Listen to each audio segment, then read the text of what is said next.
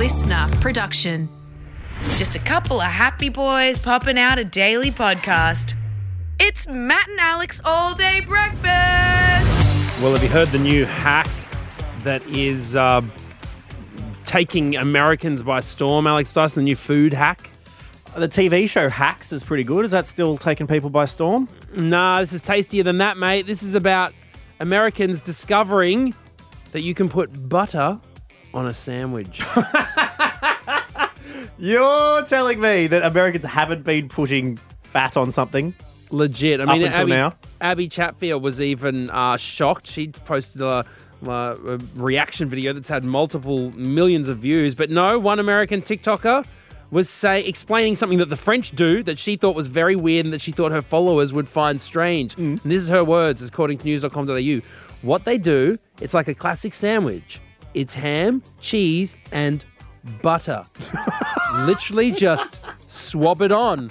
No mayonnaise, no mustard, just butter. And no, listen, I know you might be thinking that sounds gross, but it's actually so good. What have these people been doing? 'Cause I remember when I found out they don't have electric kettles. I was like, I know, I was thinking about that again recently. Belinda was like, What? No, surely they do, but it's the voltage thing. Crazy. Right? And this butter thing, it's like, yeah, buttered bread on sandwiches. That's what you do. That's How it's meant to be. well, welcome, America. Welcome to the right side of history. Um, thank you for joining us on the uh, the good side. Are you ready to do a big, big old podcast here, Matt? Oh, I so am ready, and we're gonna lather We're it on like a little bit of the good stuff. We're going to butter your muffin today. So uh, sit back, get ready. It's time for Matt and Alex all day breakfast. This is just the start. Everyone ready? Let's get this show on the road. Let's go. Here we go. Here we go. Here we go. Matt and Alex all day breakfast.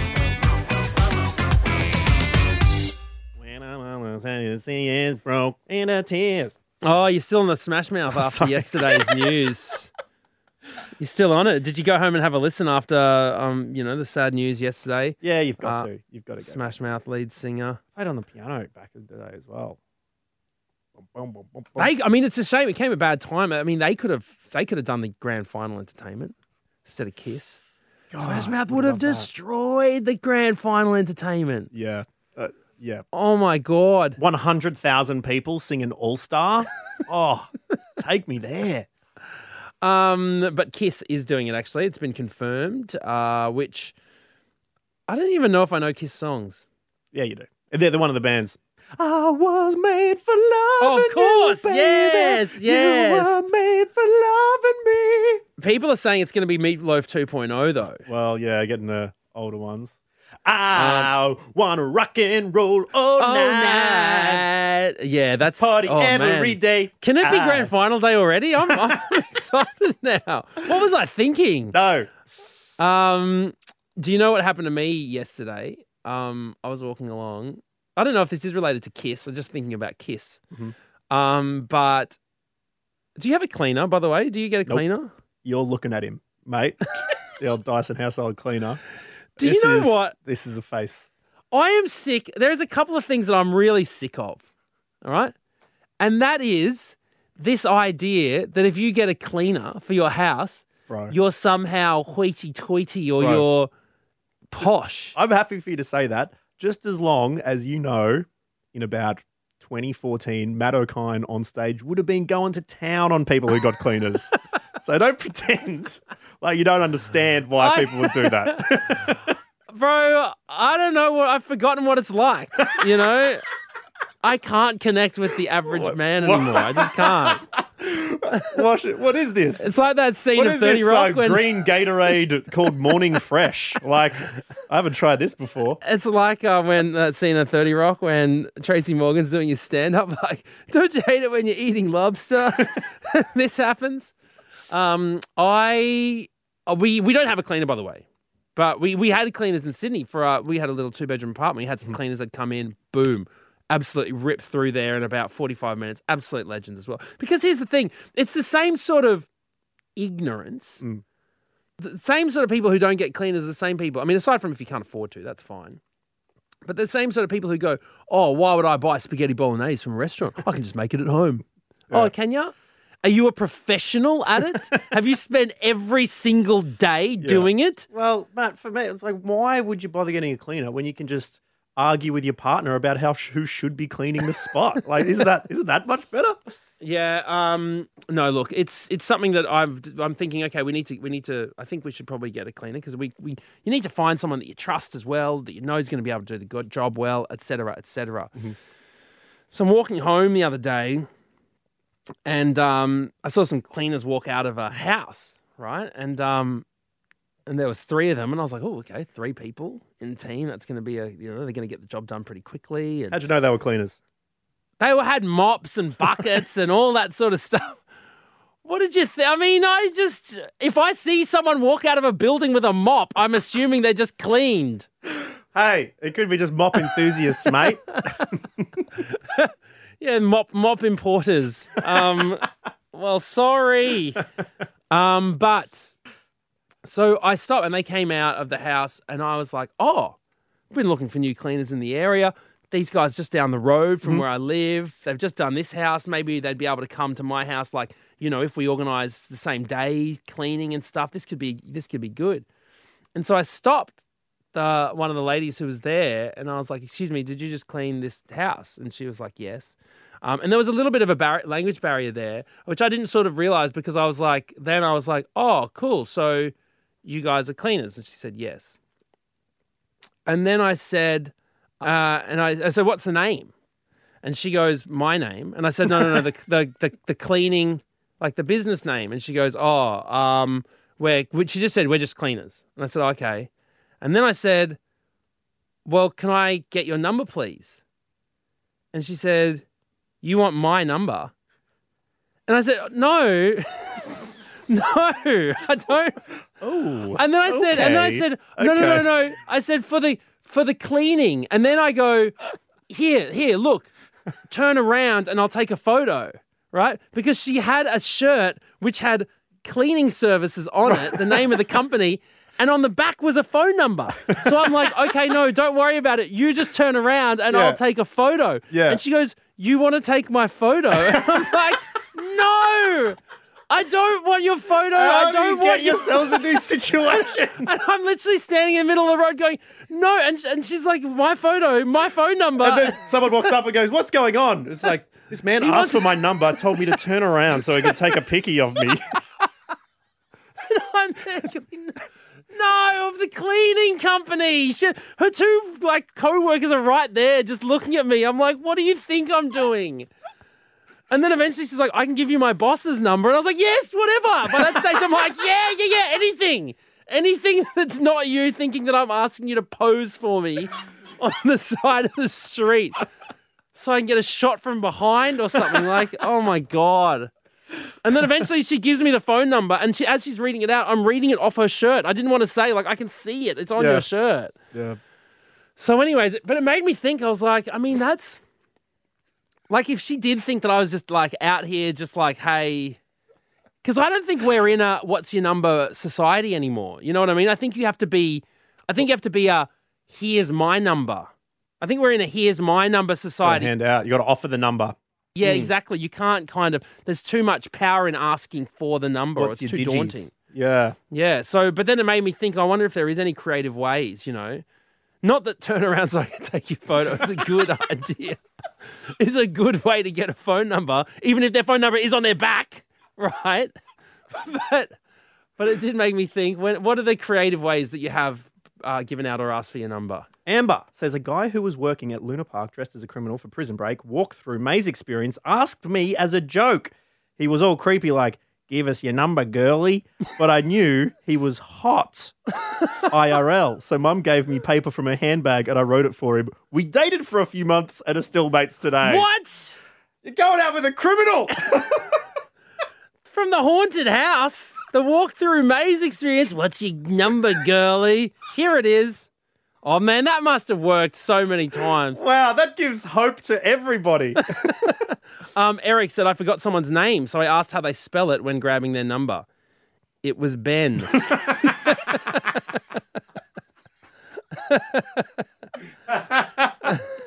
That's very good, Eric. Well done. Uh, Emily says, someone said, Are you single? Because you're kind of goofy. Can I have your number? That was 10 years ago. We're now married. what? Are you single because you're kind of goofy? Wow. It's pretty good. Worked. all right. Well, it did Okay. work. Love is in the air. Good. Getting some tips here. One is Yep. get a robber and then call the person whose number you're getting. It's goofy. Dress as a robber, call someone goofy, equals profits. Forget their name. All right, then we know how it works. Perfect stuff. And we've also got a voice message here from Diana. It's pretty loud. I'm in Tokyo Station right now, so hopefully you can hear. Um, so, about a year or so ago, one of my colleagues lost a bet to our boss, and in losing the bet, she'd agreed to basically dress up in a really embarrassing costume and go for an adventure with the rest of the crew. So, we went on a train um, in peak hour traffic to an Italian restaurant like 40 minutes away from the office. As we got to the end of the line, for people in Perth, it was the Midland line, which is dodgy in saying the least. As we got to the end of the line, she got off the train, still in her costume. It was a big camera costume, um, like full sort of mascot type thing. Um, as we got off the train, this guy stopped her and wanted to get a photo with her. And as they were stopped, we realised that um, he actually had just stolen a bunch of stuff from like a sunglasses shop. Um, and he asked my boss to take the photo and send it to his number because he said he had no space in his phone to use his phone. And she was like, mm, probably not, but I'll take the photo anyway. And then as she was taking the photo, we realised that there was cops showing up to the train station. And um, at the same time, realised that this guy had just stolen a bunch of sunglasses, still had all the stickers and labels all over them, um, and finished taking the photo. And then about four cop cars rocked up and proceeded to arrest him as he was getting on the train. So that was our good deed for the day, and definitely the most inventive way I've ever seen anyone ask for a phone number, and also the most high risk way because. He should have just been running away from the law, not stopping to pose with a camera. Anyway, that's my story. An amazing story sent in from an amazing place. Thank you for tuning in from Tokyo, Diana. But uh, imagine running from, fleeing from the scene. Also, being like, hey, I want to take a photo with that camera, that person dressed as a camera. That's what I need more volatility in my life, just a bit more randomness. That is so strange. Oh, anyway, Oh, well, thank you very much for getting in touch with us. Like Diana, you can get in touch with us from anywhere. If you send us a voice message at matt.and.alex on Instagram is always the best place to do it and to hear whenever all the questions we're asking. All right, moving on.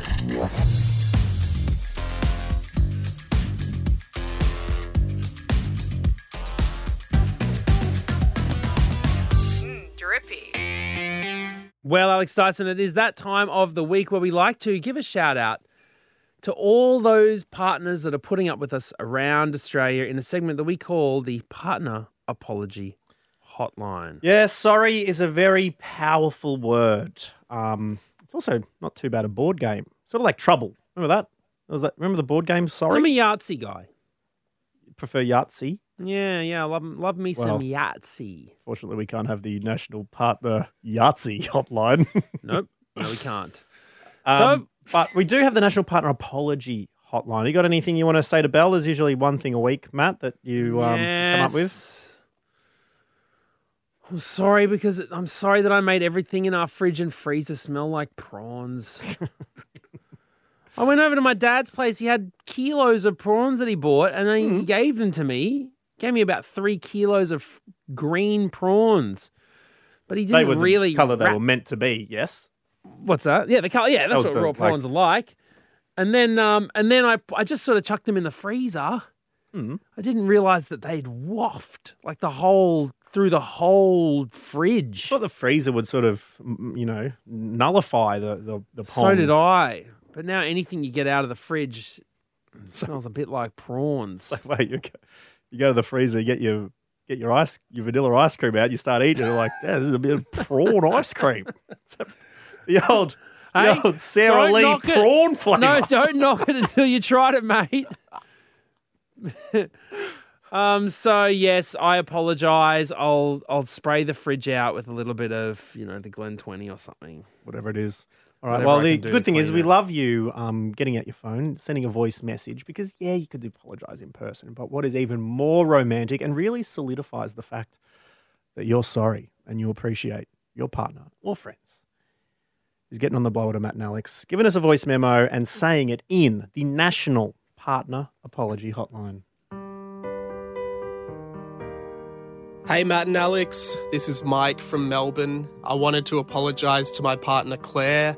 We're about to embark on a five week trip to Europe, and I have done absolutely no planning whatsoever. She's taken complete initiative, and I can tell it's upsetting her. So, my apologies. Hi, I'm Kate from Ballarat, and I just want to apologise to my sister for posting a photo on Instagram where I looked good and she didn't. How dare you? Guys, I've got a bit of a different one for the partner apology hotline. I'd like to request an apology from my wife, Min, who's an occasional listener of the show. Recently, she put she keeps putting her razor in the shower um, in dangerous positions, and she put it in like the ledge of the shower with the blades of the razor kind of hanging off and kind of stuck. So then I was in there washing my hair as you do, and moved my elbow quickly down and got slashed on the back of the elbow with her razor, which I suspect she may have placed there intentionally, but she claims was a complete and honest mistake. Um, yeah, so I'd like to request an apology. I think it's warranted. Thank you. There's a little little razor booby trap in the shower. Oh no! you least Call Mac- expect it. Call Macaulay. um, all right. Well, thank you very much for getting in touch with us at matt.and.alex. If you've ever got anything you want to apologise for, or even as uh, our last listener just did, maybe request the apology, feel free to do it at matt.and.alex. We love hearing from you.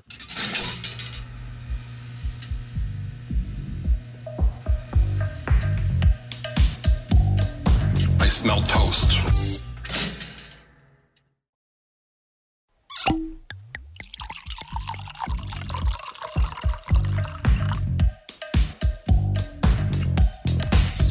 And now it's time for. Mind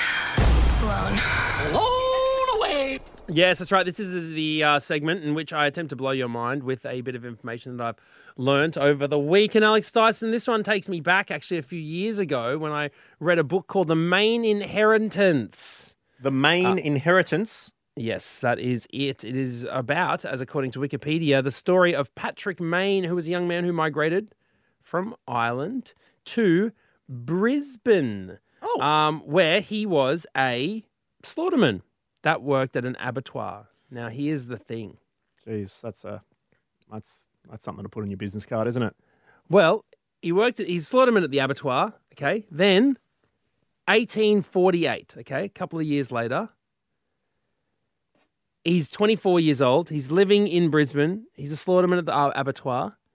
And randomly, this person called Robert Cox gets murdered at Kangaroo Point, okay? This is 1848. I'm trying to follow you. Okay. What was the So- slaughterman's name? Patrick Mayne. And he's twenty in his twenties, Yeah. and he doesn't know Suddenly- Robert Cox, No, not at all. This random guy, Robert Cox. but he lives in the same town as Robert Cox. Yeah, Brisbane. This guy gets murdered. This is in the 1800s. And a considerable amount of money has been stolen from this guy. Now, the following year, Okay, they, Patrick, so the year after, 1800s, guy dies, money stolen, no, no one arrested.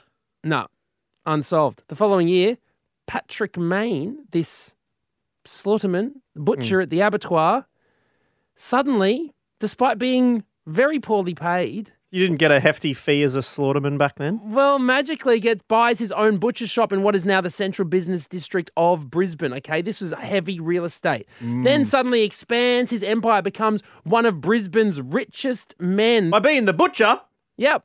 Well, well, yeah, by being the butcher, all right. Brizzy's butcher. Yeah, goodness. yeah, All right. Right now, he becomes one of the aldermen on the first Brisbane municipal councils in 1859. Now, then he dies from an unspecified illness. He passes on his wealth to his five children. He has more money than anyone had sort of seen and known in Brisbane, and one of his children then uses the wealth to buy a big 270 acre block of land, of which he then donated to the University of Queensland, and that is where UQ currently resides, still to this day, off money that is suspiciously built off a murder from 1848. So, how positive are, are people that, that this uh, slaughterman lived up to his name? There is lots of um, eyewitness accounts of them drinking at the same pub on the same night in Kangaroo Point. Uh, there's a lot of accounts of the person having to go upstairs to the room that they were staying in, blah, blah, blah. Robert coming in that night. I mean, Patrick coming in that night, etc., etc. But of course, there's no proof that it happened. And it's all alleged, but it's a very interesting story of how one of uh, Brisbane's most prestigious riverside buildings has come to find its way uh, to where it is today. So I thought that was kind of interesting. Mind blown. Indeed. But, you know, having large tracts of land just stolen in Australia, not all that mind blowing, really, given our history. Not all that. Off, Different? built off Yeah. murder and Yeah, death. sure. exactly. Okay. Killing people and taking land.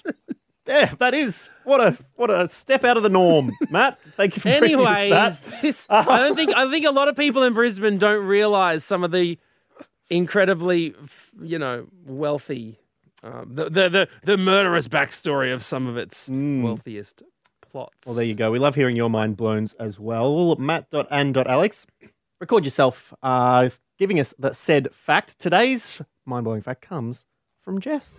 My mind blowing fact is that in the Titanic accident tragedy, the chef who was on the Titanic actually survived in the water, was one of the rare few to survive because when he found out the ship was going down, he decided to drink all of the cooking wine, and his body temperature was actually so high that he managed to stay warm enough to be pulled out. Um, so drink all the wine is what I say. There I- you go, I truly cannot believe that. Just on that old cooking wine. Yep. Look, if you if you Google it, I mean, articles from the nationalpost.com, uh, you know, Wikipedia, it's apparently true. Was that a deliberate like? This is interesting. What was he thinking? Was it in order to survive, I need to drink this cooking wine, or was it like, well, we're going down, may as well enjoy it, have I'm a couple gonna- of sips, I'm and it say- accidentally survives. I would suggest it was the latter. yeah, Yeah. I don't know. I don't know if he would have been in the, uh, you know, some scientist there with the, you know, test tubes pouring the exact amount of wine should have my blood bubbling. um, no, I reckon he was like adios amigos, and then uh, Yeah, he just watching watching the Titanic band playing violins, enjoying a nice little wine, Just- and ends up surviving. well, it, either way, Jess, it is quite mind blowing. So thank you very much for giving it to us, and uh, we look forward to having some more mind blowing facts next week. But until then, we're going to wrap this little bad boy up. well, okay, here we go. By the way, Well, not until then. We're going to wrap it up. We're going to have it tomorrow. According to the National Post, Charles Joughin is the name, the chief baker of the RMS Titanic, uh, had nonchalantly stepped off the stern of the sinking liner. As 1,500 people screaming panic souls drowned and froze to death around him, he calmly paddled around until dawn. After being fished out by a lifeboat, he was back at work, work within days. What? There you go. Goodness me, Joughin.